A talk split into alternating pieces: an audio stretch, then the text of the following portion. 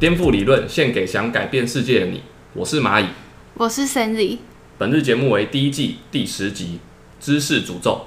Sandy，你认为现在的世界正在进步吗？嗯，直觉的想起来，好像是没有。没有，所以你觉得在倒退？但我觉得应该是说有很多面向啦，有些面向是进步，有些面向是倒退。就是整体整体的感觉，一个 feeling，体一个最近的 feeling 是没有。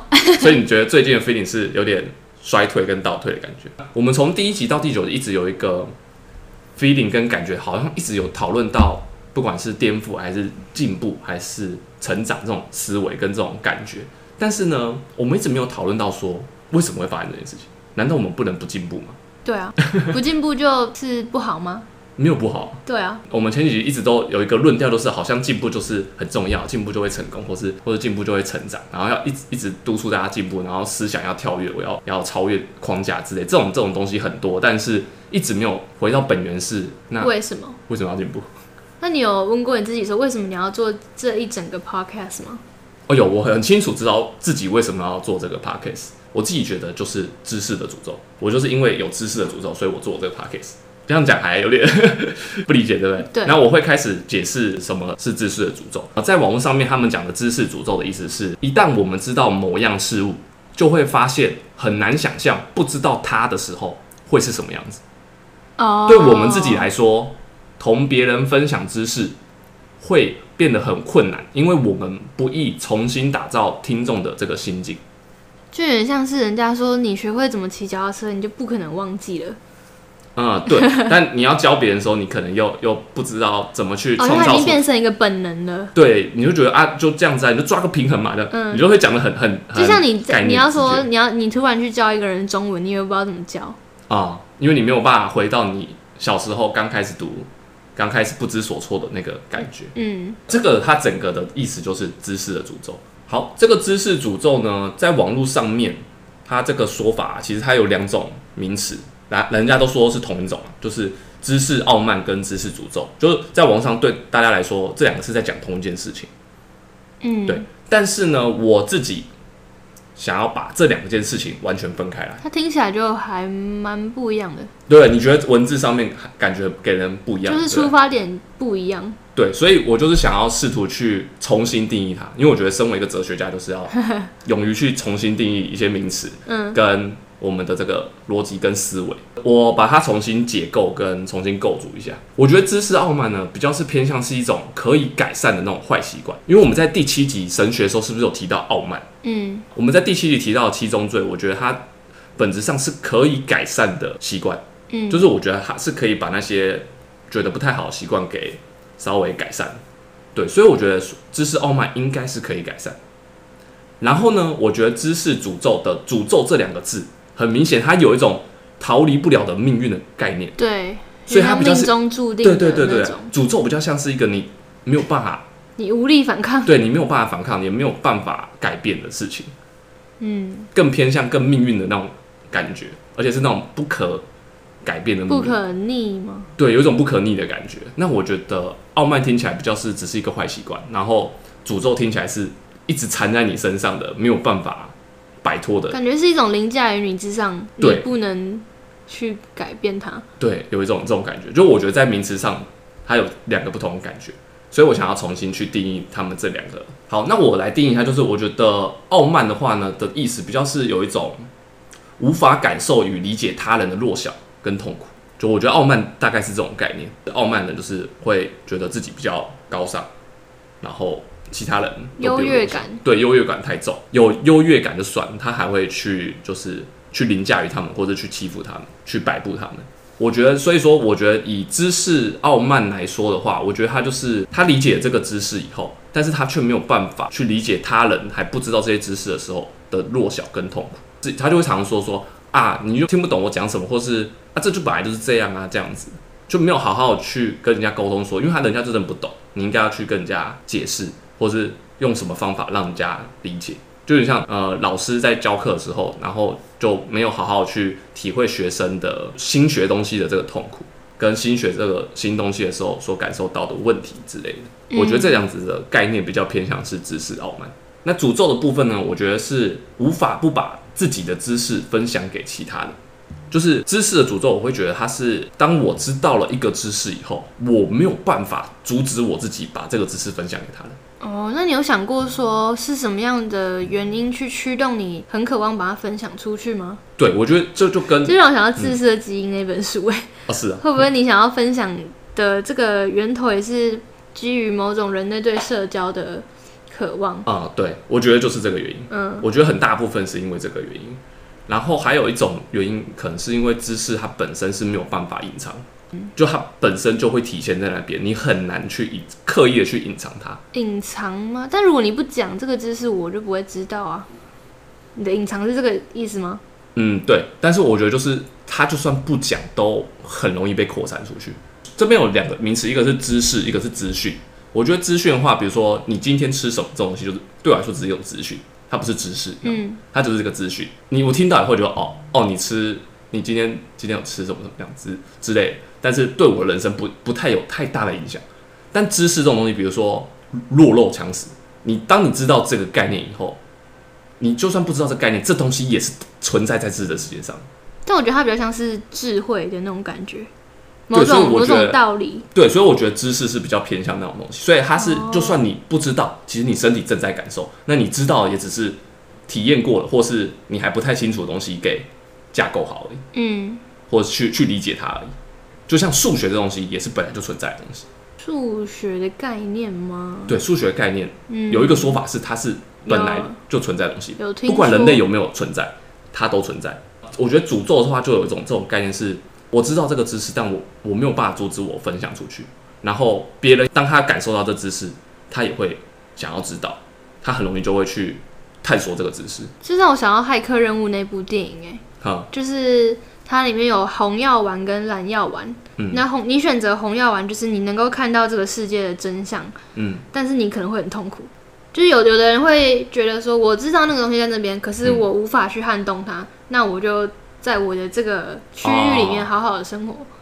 也是有，嗯，也是有啊，但是有时候是他觉得，嗯，我没有办法去改变什么，他或者说觉得，嗯，改变这个太辛苦了吧，就像这样反而会影响我生活品质，所以没必要。但他还是会，他会倾向于去知道这件事情。就我觉得人会倾向于知道，哦但知道要不要去做什么些什么事情，那另当别论。哦但就会想知道，就完全不会排斥得到知识这件事情。但是我你现在叫我去上一堂数学课，我可能就有点排斥。原来如此，对。可是可能是你的印象之中，你已经觉得数学是个很无聊、很难的东西。对，但是我还变变有趣的话，我就会有兴趣。对啊，对，那我们等一下就会讨论到说要怎么解决这方面问题。那我们先来解决就是克服知识的傲慢。那我觉得傲慢呢，我们刚好说它比较像是一个坏习惯，所以它应该是可以改，而且应该不会到太难。我们在某一集有提到这个格局与格调，嗯，那个概念其实就是在解决这个问题。格局大的人不代表他格调高，我觉得比较重要是格调。一个人已经格局大了以后，你要调整你的格调，让你可以去帮助比较下面格局的人。就大格局的人要去帮助小格局的人，也让他跟你升到同一个格局。那你如如果能做到这件事，代表你格调好，那你就不是一个傲慢的人。但是你如果只是仗着你的格局大，然后去去瞧不起那些格局小的人，你没有在帮助他们去跟变得跟你一样好的话，那你就是格调差，那就是你在傲慢。嗯，那那如果说我只是无作为的话，那我这样算是其实本质上要完全的所谓的不作为是，哦很难，尤其你的思想就是会有一个批判性。就这个就叫做那个不进则退的概念，就是你以为可以停留在中间那个点，其实很困难，几乎是不可能。嗯你只要是不进则退，所以你只要不往好的地方走，你就会变坏。很多人会有一个概念是哦，我就零作为，或他会想象他是静止状态，但事实上他正在变坏，正在是是因为。即便我是静止的，可是如果有个比较或相对性的话，那我是不是就在变动？即便我自己只是静止，但是我觉得所谓的变静止是一个你的想象而已，事实上人是不可能静止。嗯，以那个就是热力学的熵的概念来说，人是不可能静止。不可逆的，对，比如说你的身材，你不不去锻炼，它就会越来越糟。心理的层面的问题，就是思维层面的问题，跟你的身体的状态是一样，它同时间是有不进则退的概念。嗯，但是我觉得大部分人第一直觉是，我的思维只要提升到某个程度，我可以停留在那个位置。就比如说我们小时候家长会跟你说，反正你把大学读完就好。这句话很明显就是这种概念。他觉得读完大学就不用再学习了，哦，你的人生就结束了，你你的你的思维就到那里就够了，就够你活完这辈子。这很明显的就是那种逻辑，是他觉得你这辈子只要学到大学这些东西够了，够你之后用，嗯，够你活一辈子，那你的思维不用再学习了。然后这些家长也会很明显的，你会发现他们，他们不一定他们以前学历不好，搞不好很好，但是他出了社会以后就没有在看书，你没有再看到他在看书，嗯，蛮多人是这样。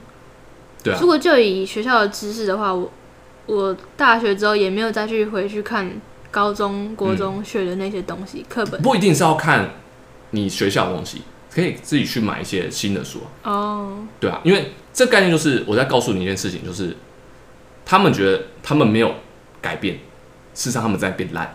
嗯，那刚刚那个世界的问题，你问我嗯的第一个问题，那你觉得是进步还是退步？你说最初始那个问题，你说我觉得现在的世界有没有在进步？嗯，我觉得最近今年开始吧，感觉有衰退的迹象。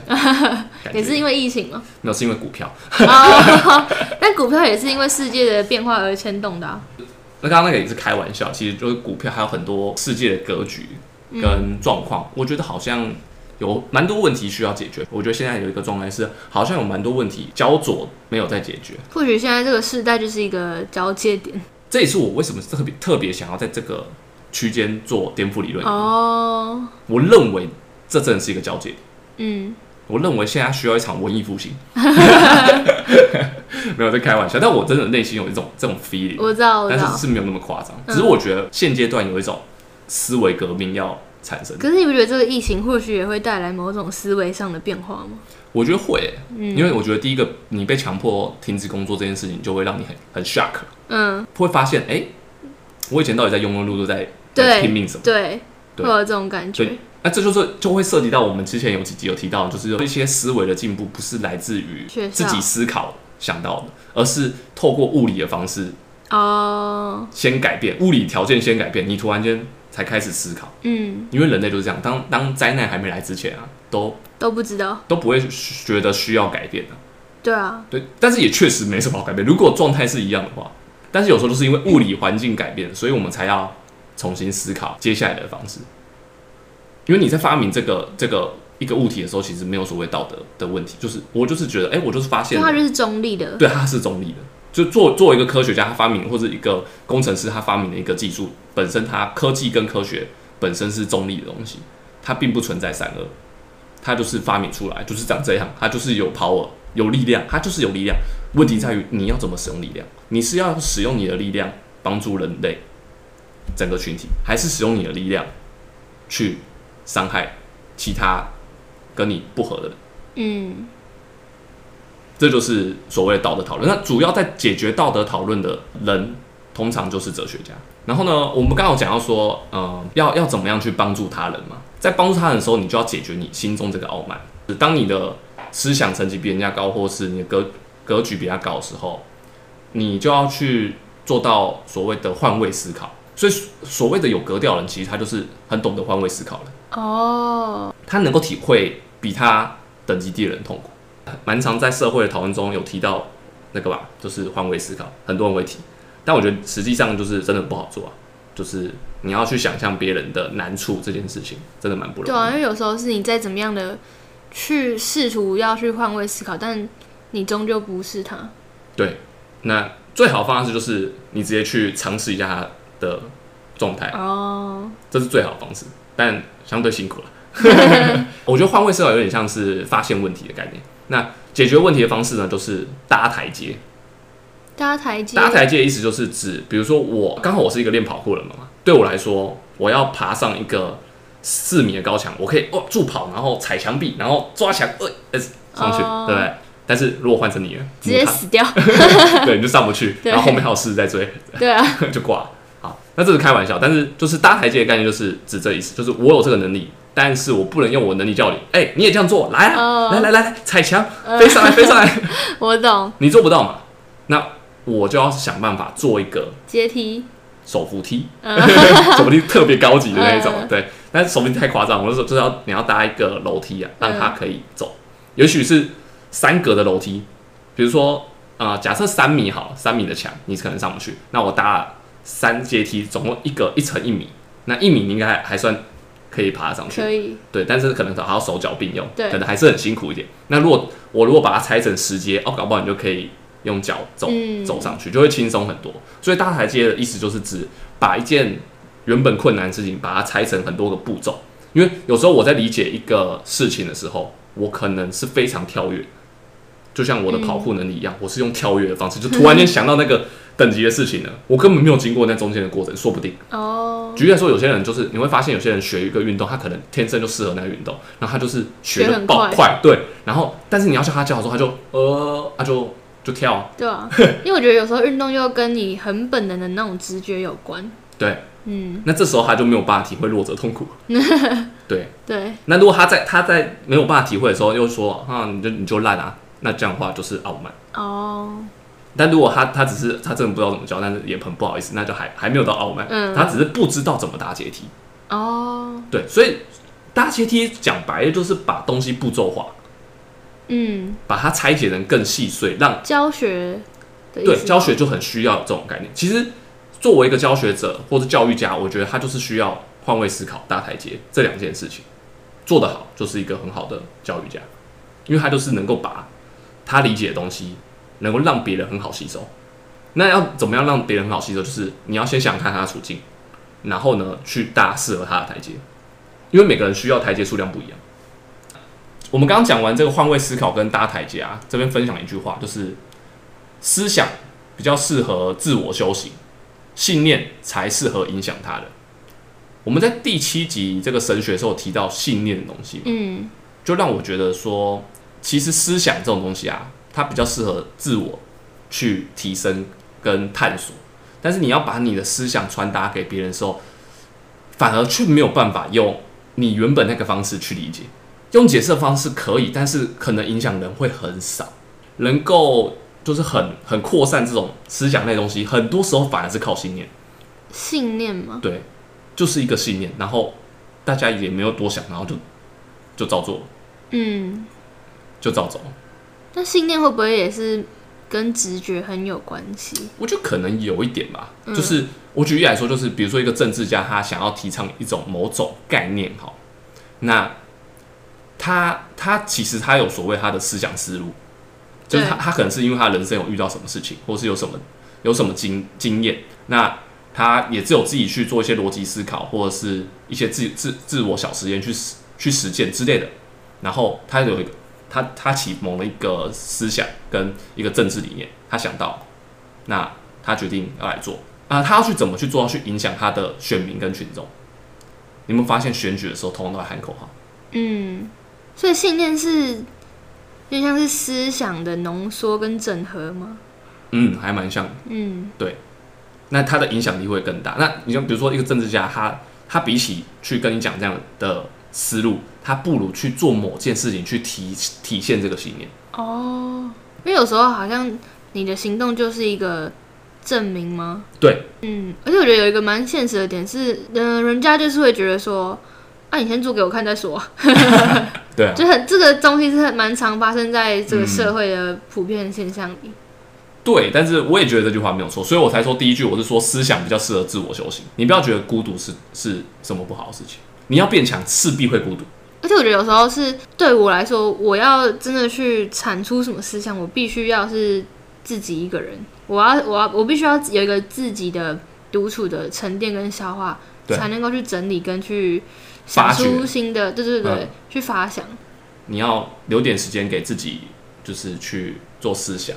那可是你不要把自己想到这个这个方式去想说用这样方式去影响别人，因为真正能够影响他人方式，比较要用信念的方式，会影响力会更好。嗯，信信念配合行动。嗯，对，这个概念就是跟大家分享一下。好，我们刚刚讲完那个知识的傲慢，那我们接下来就就来讲知识诅咒。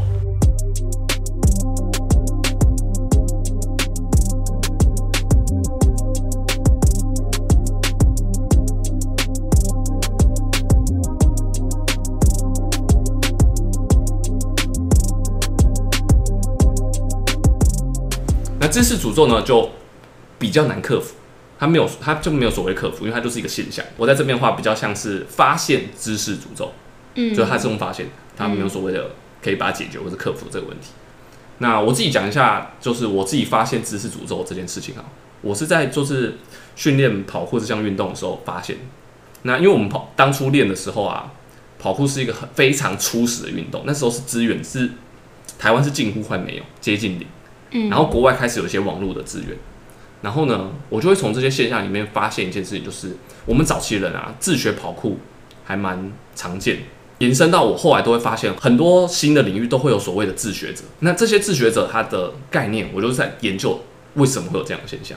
然后呢，我就发现知识诅咒，就是这些一开始知道这些，比如说他一开始知道一个跑酷的动作，新的动作，那只有他会，他他也可以选择他就自己练啊，自己练就好。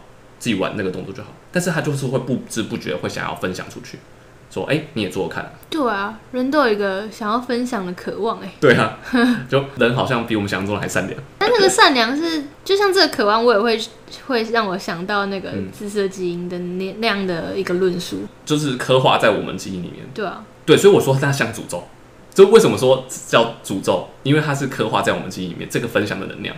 我就是在发现说，哎、国外网络他们都会分享很多这个跑酷教学的资源，然后我觉得哎、很有趣，这样子都可以学到。虽然说我英文没有到很好，但是还还也没有到教的很很完美，也搭阶梯没有搭这么漂亮。嗯，对，但是至少可以让我可以看看得到。那再透过我自己的能耐去试着去学，然后等到我学完以后啊，后来我就在台湾自己也做中文化的跑酷教学的影片，然后也是受到还蛮多人就是喜欢的。然后呢，我就让我特别的感受到这件事情，就是我分享出去，理论上对我来说，以赚钱来说不利吧？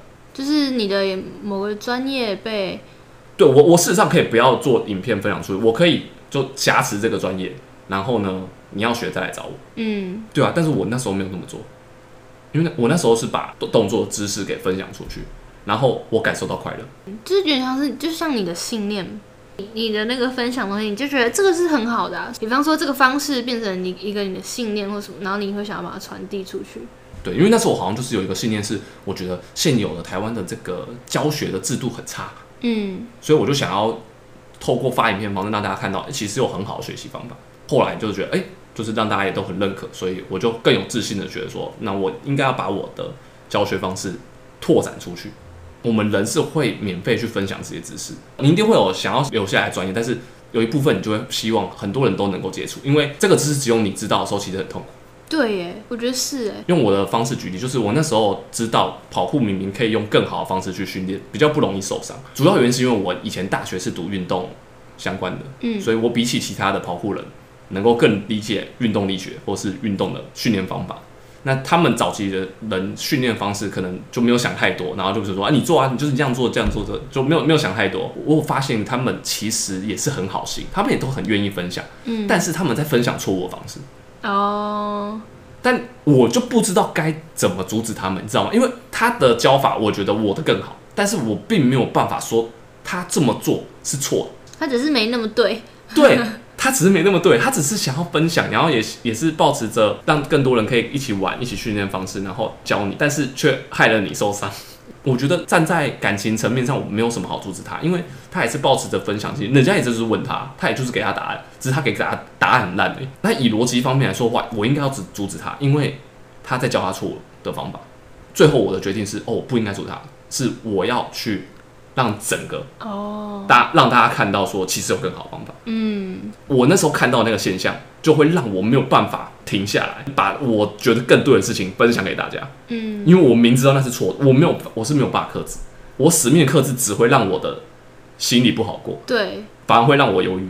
对耶，好像会虽，然我是不太会犹豫，就是对于这个信念，你真的会想要分享哎。当你觉得你是更对的时候，你你不可能不讲出来，但我可以接受别人不接受我的信念，可以，但是你会有一个想要分享的欲望。对你一定会有想要分享欲望，你可以接受我讲出来，你觉得我不对哦，never mind，嗯，但是你没有办法阻止我不讲出来这件事情。当我觉得这件事情真的不对，我真的觉得我可以帮助这个世界变得更好的时候，你你是绝对没有办法完全的克制你不讲。就算真的有人可以不讲，但是你也没有办法阻止所有人，因为某些人的人格就是特别容易没有办法忍下来。嗯，我我承认有些人可能比较可以忍下来，但是有些人绝对不能忍。那个姿势就是会自然前进，没有无可不可逆。嗯，所以我就觉得它很像诅咒，那个概念就很像诅咒。我刚刚不是有说知识的诅咒，所以知识会自然的扩展开来。嗯，那为什么、啊、那还要花钱去学？嗯，如果知识自然会就会就会扩散开来的话，我为什么还要花钱去学？但自学比较花力气啊，自学比较花力气，嗯，就你自己对，研究比较花力气。有这种感觉，而且有人带的话，我觉得第一个是一种安心感啊，然后也比较不容易出错。嗯，作为一个运动教练，为什么要对你的顾客收钱？你为什么不能免费教他就？你知道收钱吗？就明明他他不讲出去，他也会痛苦，你就一直不跟他买啊，你一直不跟他买，可他迟早会讲，你这次知识迟早会扩散开来，嗯，那为什么要花钱学？如果按照知识诅咒的概概念的话，因为我们以前的第一个想法会是说，我要花钱去学，是因为它有一个专业技能，它有一个知识、专业知识，所以我一定要花钱买，不然我不我如果我不花钱买的话，我就学不到。但是我刚刚知识诅咒已经破解这件事情，事实上，只要你愿意，你都可以学到免费的知识。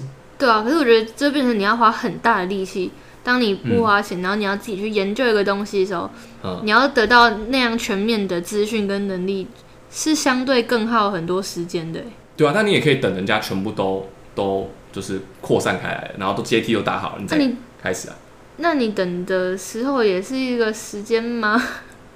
啊、有一点这种感觉、啊。对啊。我们刚刚提来提去，就好像跟时间蛮有关系。哦，所以你的核心跟时间有关系。对，就是时间主义。哦，就是第就是八集。对，那个教练为什么要收钱？其实他他在收的那个钱啊，并不是收专业。如果如果是以收专业来讲的话，那为什么有些人不专业还可以收钱？那我就要来解释，就是教练为什么到底要收学生钱？他其实是帮你省时间，是不是？这是其中一点，但最重要的是你买是教练时间，哦，嗯，你真正在贩售是时间，不是贩售你的专业。嗯我的专业在这边，我就自然会分享。就是你真正花钱买教练，是买了他的时间，所以这边就是用这个知识的诅咒来跟大家这个概念去跟大家讲说，为什么教练要收费的原因，其实是你是买教练的时间。嗯那我们刚刚有提到说，呃，像知识的诅咒，它就会让有些知识会有免费的可以学。嗯，对，那我就要来教大家如何学免费知识。哦，免费仔。我们刚刚有提到说教练要收钱嘛，但是这边又会提供大家一个概念，是怎么样去学免费的知识。嗯那免费知识的概念其实很简单，就是它通常它是一个全新的领域，越是新的领域啊，那边的诅咒越深。如果越需要发展，比如说数学这种东西，好，它已经很多人都知道是重要的，然后是很多人都觉得这就是人生必备的东西。那也有很多人在教，那所以说问一个，我说我想要学数学，你就说啊，就去找数学老师啊，对不嗯对？就是就会很自然这样子嘛。但是当有一个新的东西出来的时候，就他周遭没有办法找到可以学的，或是这个这个群体很少的时候啊，那些知道这些知识的人，他不分享出去，他很痛苦，哎，对耶，他会很痛苦。就数学老师不会觉得说我要赶快跟大家说，我好多数学知识想要跟你分享，他不会这样子，你知道吗？对他就说你要学了，好，开始上课喽，这样子，对不对？对啊对啊，但是一些非常小的领域，或是族群的，对小族群，或是刚发展领域那边的人，他会有很重的知识诅咒而。且这个会很变成形成他们的信念，哎，凝聚他们的某种向心力。对他们那边人就会很想要去跟他告诉大家说，我这东西很好，我这东西很棒，你知道吗？嗯我我这边有东西，哎、你要不要学？你要不要学一下？他告诉你以后，你跟他有同样的思维逻辑的高度，或是或是同样的兴趣爱好的时候，嗯他就多一个朋友，对啊，所以他会用这样的方式去跟你分享。我也蛮喜欢透过这样的方式去交朋友。对，这样就很容易学到免费知识。所以你要学免费知识就，就要特别去找那种非常新兴的产业或是领域，哦，那边最能学到新东西，因为那边人会受不了，那边人身体有诅咒哦，，要懂挑。对，要懂挑。对，嗯所以你在旧有产业的时候，所所有你要学都得买他的时间去跟他换，你就要找教练嘛，或者找老师，你就要付费嘛，因为他们会觉得收费是理所当当然的，因为他并没有知识的诅咒。会不会是因为如果当这个东西已经很广泛的在传播的时候，那就变成我反正我不讲，你也会知道，其他人也会讲，就变成没有那种急迫性、分享的急迫性。也不能说急迫，就是就是那个欲望，对对对对，你不会这么想要让很多人知道，因为因为因为为不差你一个讲嘛。对，所以自学，你要怎么去学新的，就是更更新更好的东西的时候，我觉得这方法不错，就是哦，你要去找那种就是还很小众，对啊，就是那就变成你要学的，你想学的东西刚好是偏小众的。那如果我今天就是想要学数学的话，哦，那就没有办法，对啊，因为那是已经很很很普遍很大众的东西，嗯，对啊，它那个就不会产生知识诅咒。你要你要学的话，你要去去挑那种会产生诅咒的，就就可以学到免费知识。嗯，对。所以，我们刚刚有提到那个知识诅咒，好像就是会造成一种社交上的关系。它是当一个东西已经普遍化的时候，好像就不用浪费口舌去 去跟人家解释了，所以它就不会有社交社交上的问题。但是，比如说我是一个新鲜的东西，然后大家都不理解我的时候，我就会有一种社交隔阂感，嗯，大家会觉得我很怪，或者是大家都不懂我，对，然后我就得跟人家解释。嗯那我在我在解释的过程中，就会产生有机会去学到免费知识的东西。嗯，所以说，我觉得知识就是会造成某种社交隔阂。你说知识量不同的人吗？举例来说，我觉得嗯啊、呃很多人说年轻人跟长辈会有隔阂，但是其实那隔阂的根源就来自于知识。哦，对，照刚刚那样讲，所以就会很明显发现，如果那个长辈那个年纪的人，他是那种读完大学以后还有在持续的在进步的不，是那种有与时俱进。知道这个现在这个世界在流行什么、发生什么的长辈，其实蛮可以聊的。就比较不会有隔阂，对对啊，所以所谓的隔阂就是知识所造成的。对啊，一个是知识，一个是资讯。我觉得资讯的多寡不会影响隔阂。就比如说，有些长辈他不知道年轻人在流行什么，但是他也不会因为这个样子跟你会有隔阂。对。但是知识会，那让我想到，其实我们说年龄上的隔阂，也不是真的年龄，而是知识。其实是知识。嗯其实年龄不会有隔阂，嗯，真正有隔阂的是知识。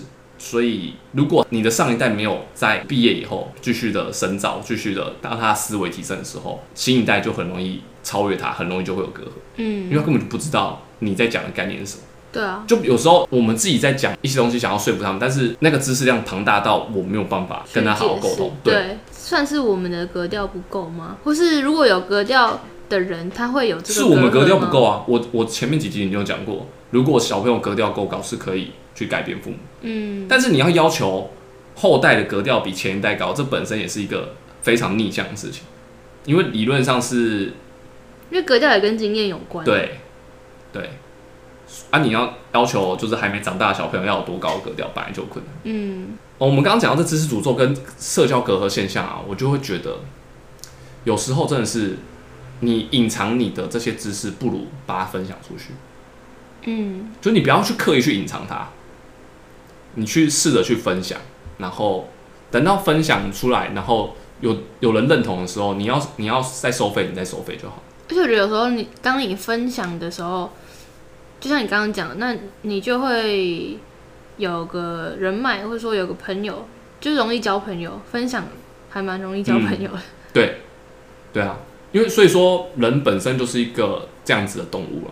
嗯，本身我们就是喜欢分享，然后你从分享之中就会获得快乐，所以我觉得就是真的没什么好隐藏自己的知识，就是你有知识的话，你就可以去试着去分享看看，不要不要觉得说就是哦，因为那个是我专业，我就非得收钱不可。嗯对，只是说当你的时间很宝贵的时候，你就收。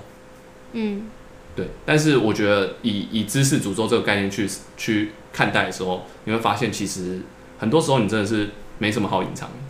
好，讲到这个分享力量的时候，就会接下来我就会导到说要来跟大家讲颠覆与文明进步的合理解释。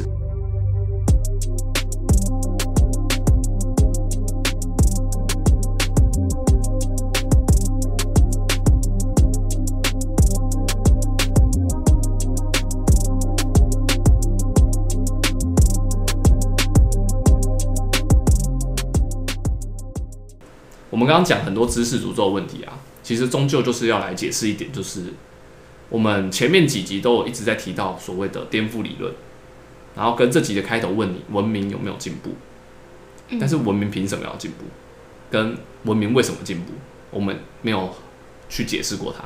那今天这一集知识诅咒就是解释了这个问题，就是这个文明的进步跟这个思想的进步，它是没有办法阻止。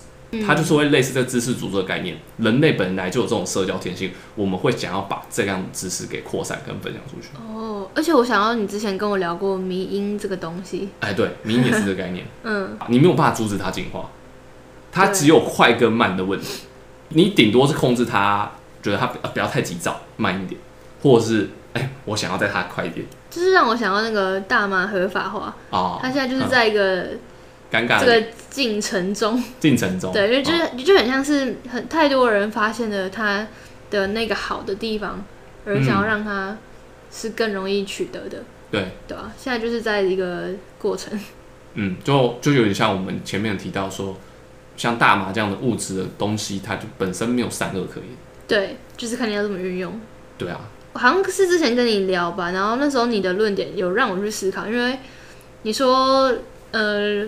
支持大麻的人好像一直只是在喊说这个东西很好啊，你要让它合法啊，它就很好啊。部分啊，它当然是好，但是但是好像就只是一直在说啊，它就很好，你为什么不让它合法化？的时候不是那么好的去说服人家的一个方式吗？对啊，就是我觉得一个物物质它本身没有善恶，所以我觉得可以提出它可以导向什么样好的方向，然后朝那个地方去走。我们第三集的时候有提到那个就是。少数跟多数那种概念，颠覆理论。那这一集就能够明确的去讲说这个原理是怎么造成。因为那时候我就是讲说某个故事，然后就突然间就跟你说，哦，我发现的现象是长这样，但我从来没有去解释过说这个现象是什么原因造成。我那时候只说我发现这种感觉。哦，一个 feeling。对，我发现这个道理，但我没有去说实际上它是什么原因。那第十集今天就是来解释说。所谓的颠覆理论，它就是知识诅咒所造成。嗯，他没有办法阻止自己不去分享这些知识，所以他就会去颠覆这个多数。因为那时候我们不是说少数会颠覆多数？我没有举那时候我举一个例子，好像是说吃鸡肉跟吃猪肉吗？对，那可是吃鸡肉就觉得吃鸡肉很好啊。哦，所以就会把它扩散出去。对他就会想要分享说，你你要不要吃一下鸡肉？然后透过民复制吗？民营比较算是一种更更庞大的概念哦，对，但是简单来说是我们刚刚讲那样，他就是会自然会去分享他想到的 idea，他想到的新的尝试，他会想要去分享看看。然后如果大家都慢慢的接受，说哎这个东西真的不错，然后就慢慢它就变成一个多数。嗯，对，它就会变成一个多数的知识。如果那东西前提是那个东西真的是要好的啦。就我觉得很多。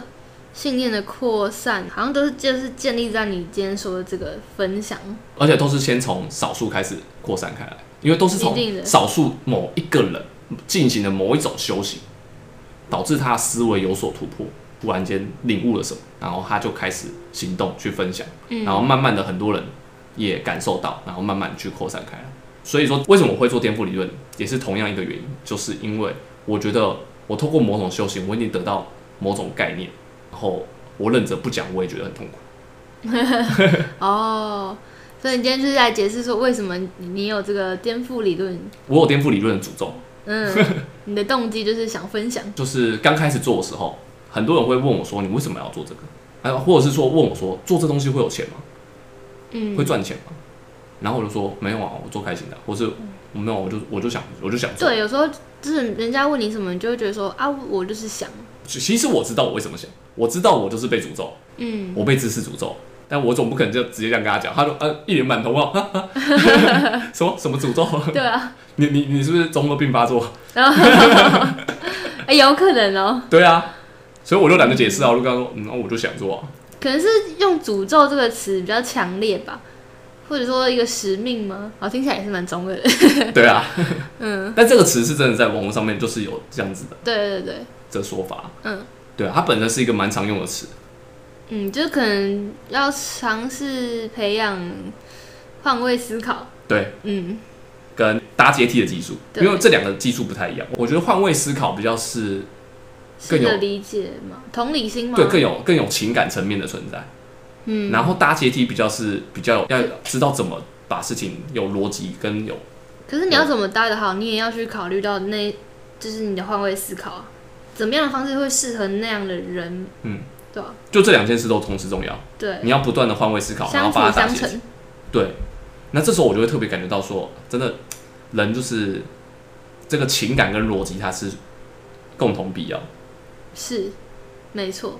因为你如果没有情感的话，你会没有办法换位思考。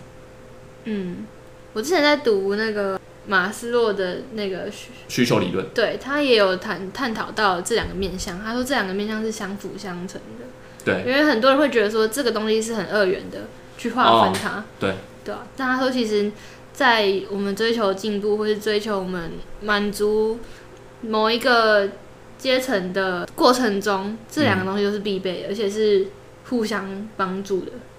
对，嗯，除非你是想要把就是其他的人类都干掉的话，那我觉得可以不用情感，你可以就有逻辑就好。我有逻辑，然后我有我有胜算，可以嗯可以击败所有人。我觉得蛮多一些电影的坏蛋就是这样啊，哦，就像比如说萨诺斯之类的，他就是弹指，然后把世界上一半的人消失掉。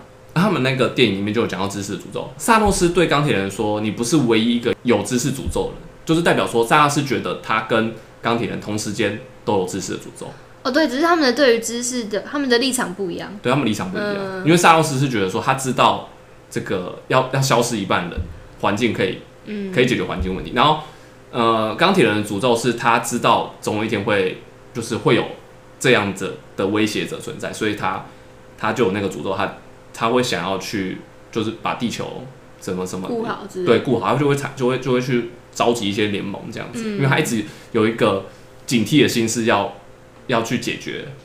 到时候会遇到外来的嗯，这种很强大的坏蛋，就但是对于对于一般那种小小小人民来说，他会觉得你干嘛要花大钱去，或者是这么这么害怕那个未知的事情。这样子。嗯嗯，对，所以我才说，如果如果你只是要把对手给击败的话，嗯就是把把其他人给处理掉、干掉的话，你可以不用情感，因为你、嗯。你不用你不用去管对方怎么想的，反正反正我在某个环境上有事，就像我们也没有考虑过说那些其他动物是怎么想，嗯，其实我们就直接直接就切就处理他们啊，对，直接就把他们剁来吃啊。对啊，直接就把他们拿来饲养啊。我没有问过人家同不同意啊，其实也没有。我们就是因为我们是用逻辑在处理他们，对。耶，哇哦，但这是没有办法的事情，因为我们的那目前就是站在这个地球比较制制高点上面。嗯，这个这个你这个我觉得要去硬是要谈论人类是邪恶或什么，我觉得也没有太大意义，这是没有办法，啊因为我们刚刚不是不同种，不同种是很难感同身受，尤其是离你越远。比如说你跟猫跟狗，你是更能够感同身受。但哺乳那些吃素的人嗯就。有些吃素的人的理念就是可以感同身受那些动物嘛，他就觉得很可怜之类的。可以啊，我觉得他要有那种信念没问题，但是我觉得以以理论上来说，本来就很难，就是你要让每个人都有这样对对不同物种的感同身受，是是很有困难，因为人类本来就是杂食动物，这是这是本身第一个问题。嗯，但是但是因为这个是牵扯到太太广大的物种对物种议题，但是如果是只是站在人类世界的话，呃，我们要能够感同身受，我们才能够帮助所有人。就我觉得我说，就是你如果只是要干，就是干掉跟你不同意见的人，你只要用逻辑就可以把对方干掉。但对啊，就像辩论之类的。对，或或者是我透过把自己变强，然后等到我力量比你大，脑袋比你聪明的时候，我想要把你杀掉就好嗯，我用任何任何方法把你处理掉就好。但是如果你是要保有所有的人都活着，然后但是同时间大家又能够有共同的理念跟思想的时候，你就要有这个方法，就是你就就需要情情感层面，嗯，对啊，就是类似这样概念啊。但是就只是特别讲到说，我们其实对其他物种的时候，其实就不会这么想。对啊，就比如说你看到蟑螂在你家的时候，你就是把它直接处理掉，是对不对？你跟他讲情感，无法，没有没有情感。可能佛的话就可以了。我们就没有办法去感同身受他们。我们可是我们对于人之间至少要做到，就除非你就是要把人家处理掉，但是我们不是比较是追求一个比较偏世界大同，就是人人都有权利可以活着的除感觉。非是真的偏反社会的人格很强烈的，不然你基本上都还是会有情感的层面在啊。对啊，你就会就会希望大家都是活好好。那可是，在大家都要活得好好的状态下，你又要把你的知识跟理念分享出去的时候，就需要这些技术。嗯，就是换位思考跟大阶梯这两件事情重要。对，就是这个这个两个，我觉得是很关键技术啊，分享给大家。回到颠覆理论，它的形成原因就是少数的真理呢，终究会因为知识的诅咒而变成多数。嗯，这是比较完整的讲法，就是当一个人他透过修行去得到那个知识跟真理的时候啊，他会因为知识的诅咒，他不得不分享，他会他会产生社交隔阂，因为他当他知道东西更多、更接近真理的时候，他会很痛苦。如果他不分享出去，但前提是那个真理要被大家能够接受。那真理是一定一定会被大家接受。哦哦，对对对，就就是是我我前面有提到，这那个知识大家都会被接受，嗯因为大家只是一开始只是不知道而已。但是当他一讲出来，然后大家开始有感受，哎、大家讲是对的时候，你他那个东西就会慢慢扩散开来。嗯，这应该也是你对于你的颠覆理论的期许吧？对，他是我期许，但我并没有真的觉得他是真理，只是说我我会我会希望他是接近真理。接近对的，对，嗯接近对。透过这样子的去去阐述以后，它整体来说更更奇妙的是它它本身就很难是一个完全正确的东西，因为它本身其实可以自我颠覆，就是就是我颠覆理论本身就是一个这颠覆的，就是就是它的概念就是可被颠覆，就是它的思维逻辑就是总是我们总是一直保留着可以有人去对啊对啊。推掉这个东西。对。啊，它是有一个开放的，对，它是一个比较开放的主题，嗯。它并不是所谓的啊、我讲一个东西是一个东西。对啊，对。而且颠覆理论就颠覆嘞，所以它就是，对，就是颠覆这两个字是我的核心价值。就即便今天有之后有一个东西，它能够颠覆你的颠覆理论，但它就是有符合你的颠覆理论，嗯对，好绕口，对，就是它有符合那个颠覆的概念。了嗯。就是呃，我们前面有几集有很多时候都是有一个讲讲述的过程，你会发现都是一个问题开始。对啊，那我们只是透过我的理解方式去描述这个问题，我的是我的理解是什么，但不代表我这个理解方式适用于每个人，因为我现在还没有准备打解题，我还没有进行打解题跟换位思考，我只是先把我的论述给讲出来。哦，所以还蛮期待你看之后看你怎么搭阶梯哦，。真的真的辛苦了。其实找你来就已经是一个搭阶梯了。对我来说是大解题，那对我对我来说做这个主题找你来进来就是搭阶梯。就是帮我搭阶梯。对对对，帮你搭阶梯。嗯但是因为帮你搭阶梯，应该可以可以帮，就顺便帮很多人搭阶梯。嗯因为我觉得就是你是那个那个就是大学生，然后还在探索的阶段。对对对，然后我觉得她是一个很好，而且又是女生，就是男女那个可能从小后天那个接受到的知识或者是这接受到的感受不太一样。嗯，可能会有，就是经历会不太一样，所以会有不同的疑问。因为我有时候我会只知道男生遇到的问题，哦，我懂。对，所以我会觉得说，哎、很需要女生去去思考看看，就是因为不同观点。对人类就是有男生跟女生。嗯嗯嗯这样讲话是不是以后要找同性嗯，恋？同性 多元恋多性别。多元性别，搞不好他们思考逻辑根本不太一样，哎、真的哦。真的不太一样，对不对？嗯哦，对，好，所以就就是我就会希望说，透过就是还比较年轻的人来提问问我问题的话，我才会知道怎么样去解释的更深。因为有时候就是我只是我自己理解，但是我直接就直接讲出来的话，其实他会觉得这墙太高了。嗯。对，而且我觉得那些东西是，就像我们在学一个东西的时候，或是心流的这个概念，当一个东西离你太远，离、你的能力太远的时候，你就会自动的放弃。放弃了，对，对，你就觉得无聊无趣就是一个我没有 handle。好好，对，就是那个墙太高。对，对啊，所以我觉得就是找找一个人，可以让我把这个墙知道我要怎么切这个墙。哦，对，虽然虽然切切的不够符合整个大众，但是随着我跟更多人去沟通这件事，我会开始慢慢找到更多种切的方法，嗯然后总有一天我会找到一个切的很利落，让很几乎所有人都可以接受的方法。今天这一集呢，我们又到了结语时间。嗯，我们刚才已经解释了这个颠覆理论的呃的发生的方式，那进入到结语就是无知来自傲慢，颠覆即是诅咒。嗯这句话的意思呢，就是无知呢，就是来自于傲慢的那个态度。你如果常常你是保持的傲慢的态度的话，你就很容易是一个无知的人。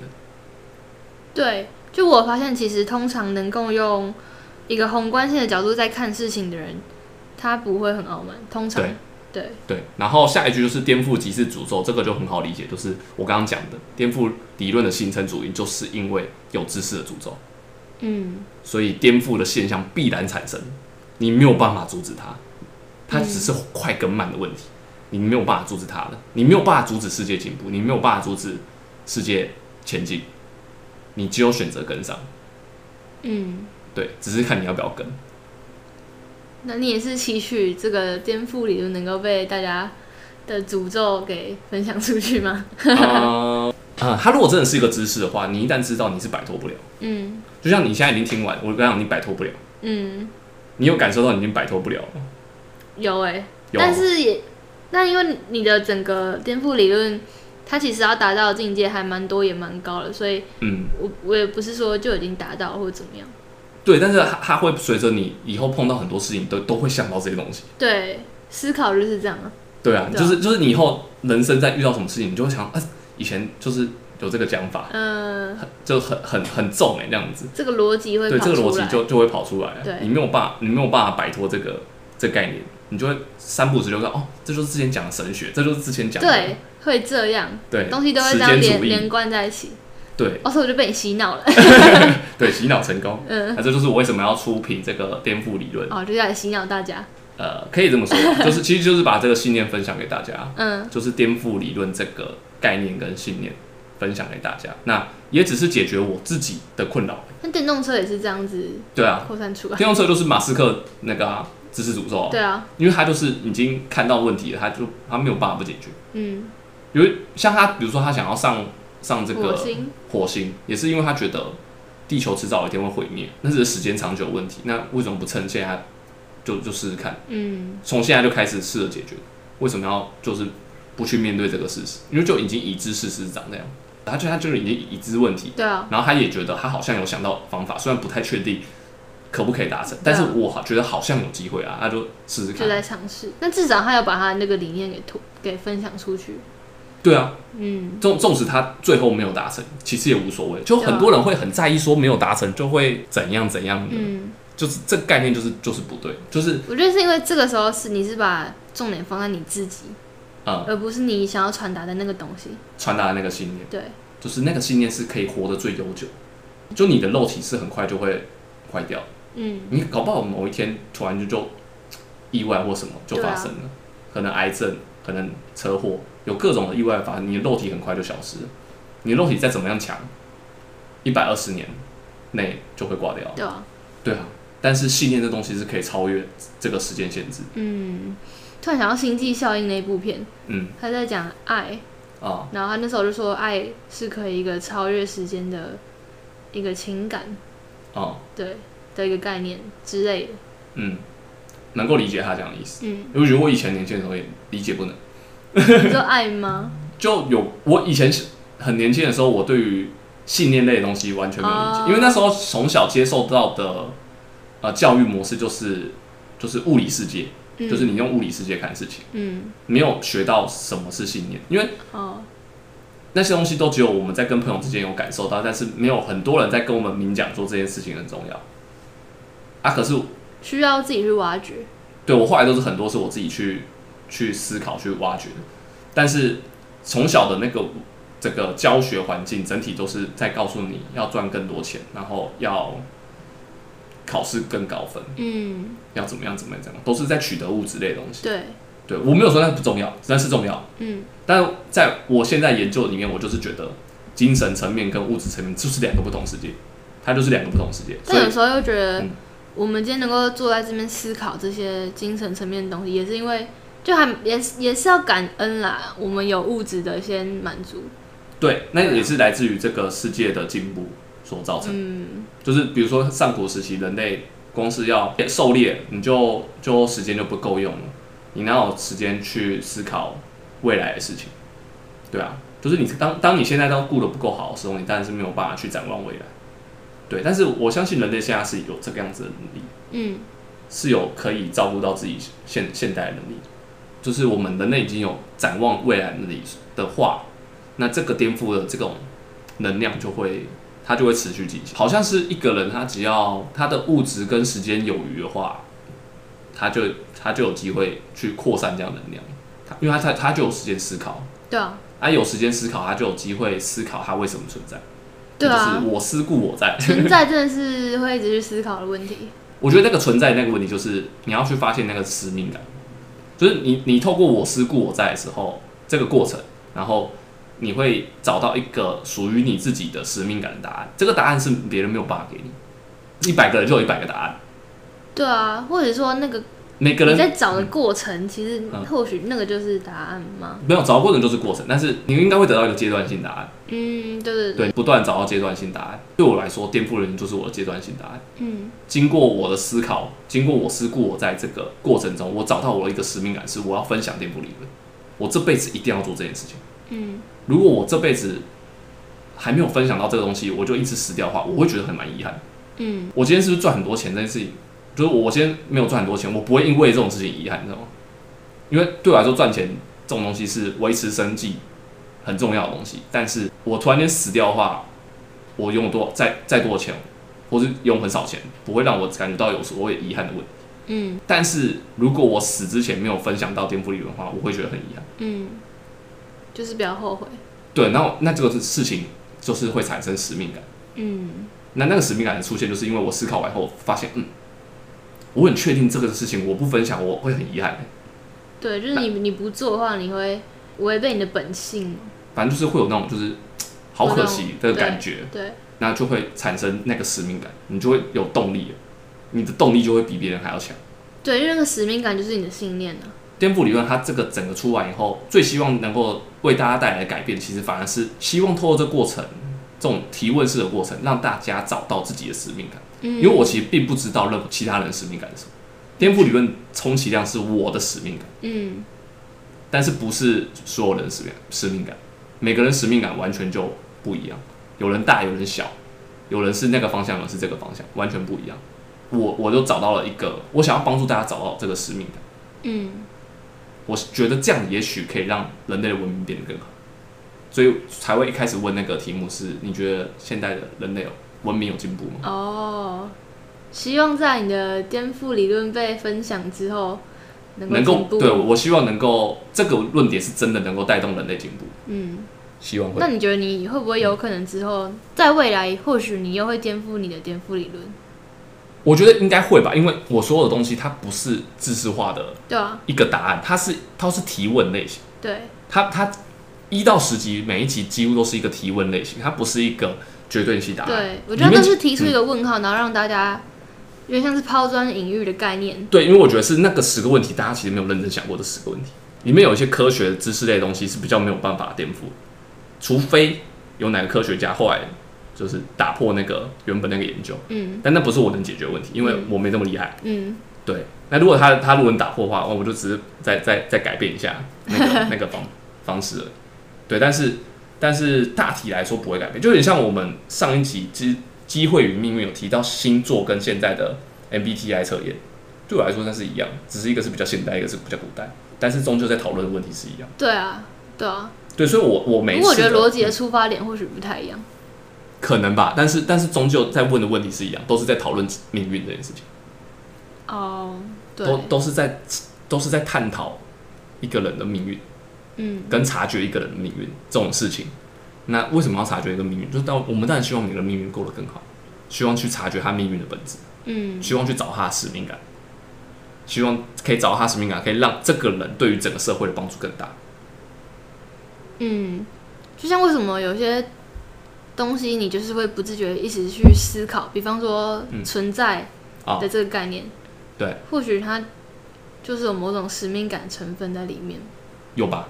嗯对啊，当你有闲余的时间，你就会想到这个问题，就会想说，是什么让我存在在这世界上？我有什么在这个世界上非得做不可的事情？我们会给自己这样的灵魂拷问，嗯 对吧、所以你你要说它没有必要，也是可以。但是我觉得如果没有那样子拷问的话，就会，你你使命感弱的话，你的执行力也会对偏差，啊，一定的，就会比较虚无缥缈一点。对，那我就会觉得好像有点可惜。我希望大家都能能够找到自己的目标来。其实我觉得讲白了就是这样。对啊，好，那这一集就差不多到这边，大家拜拜。拜拜。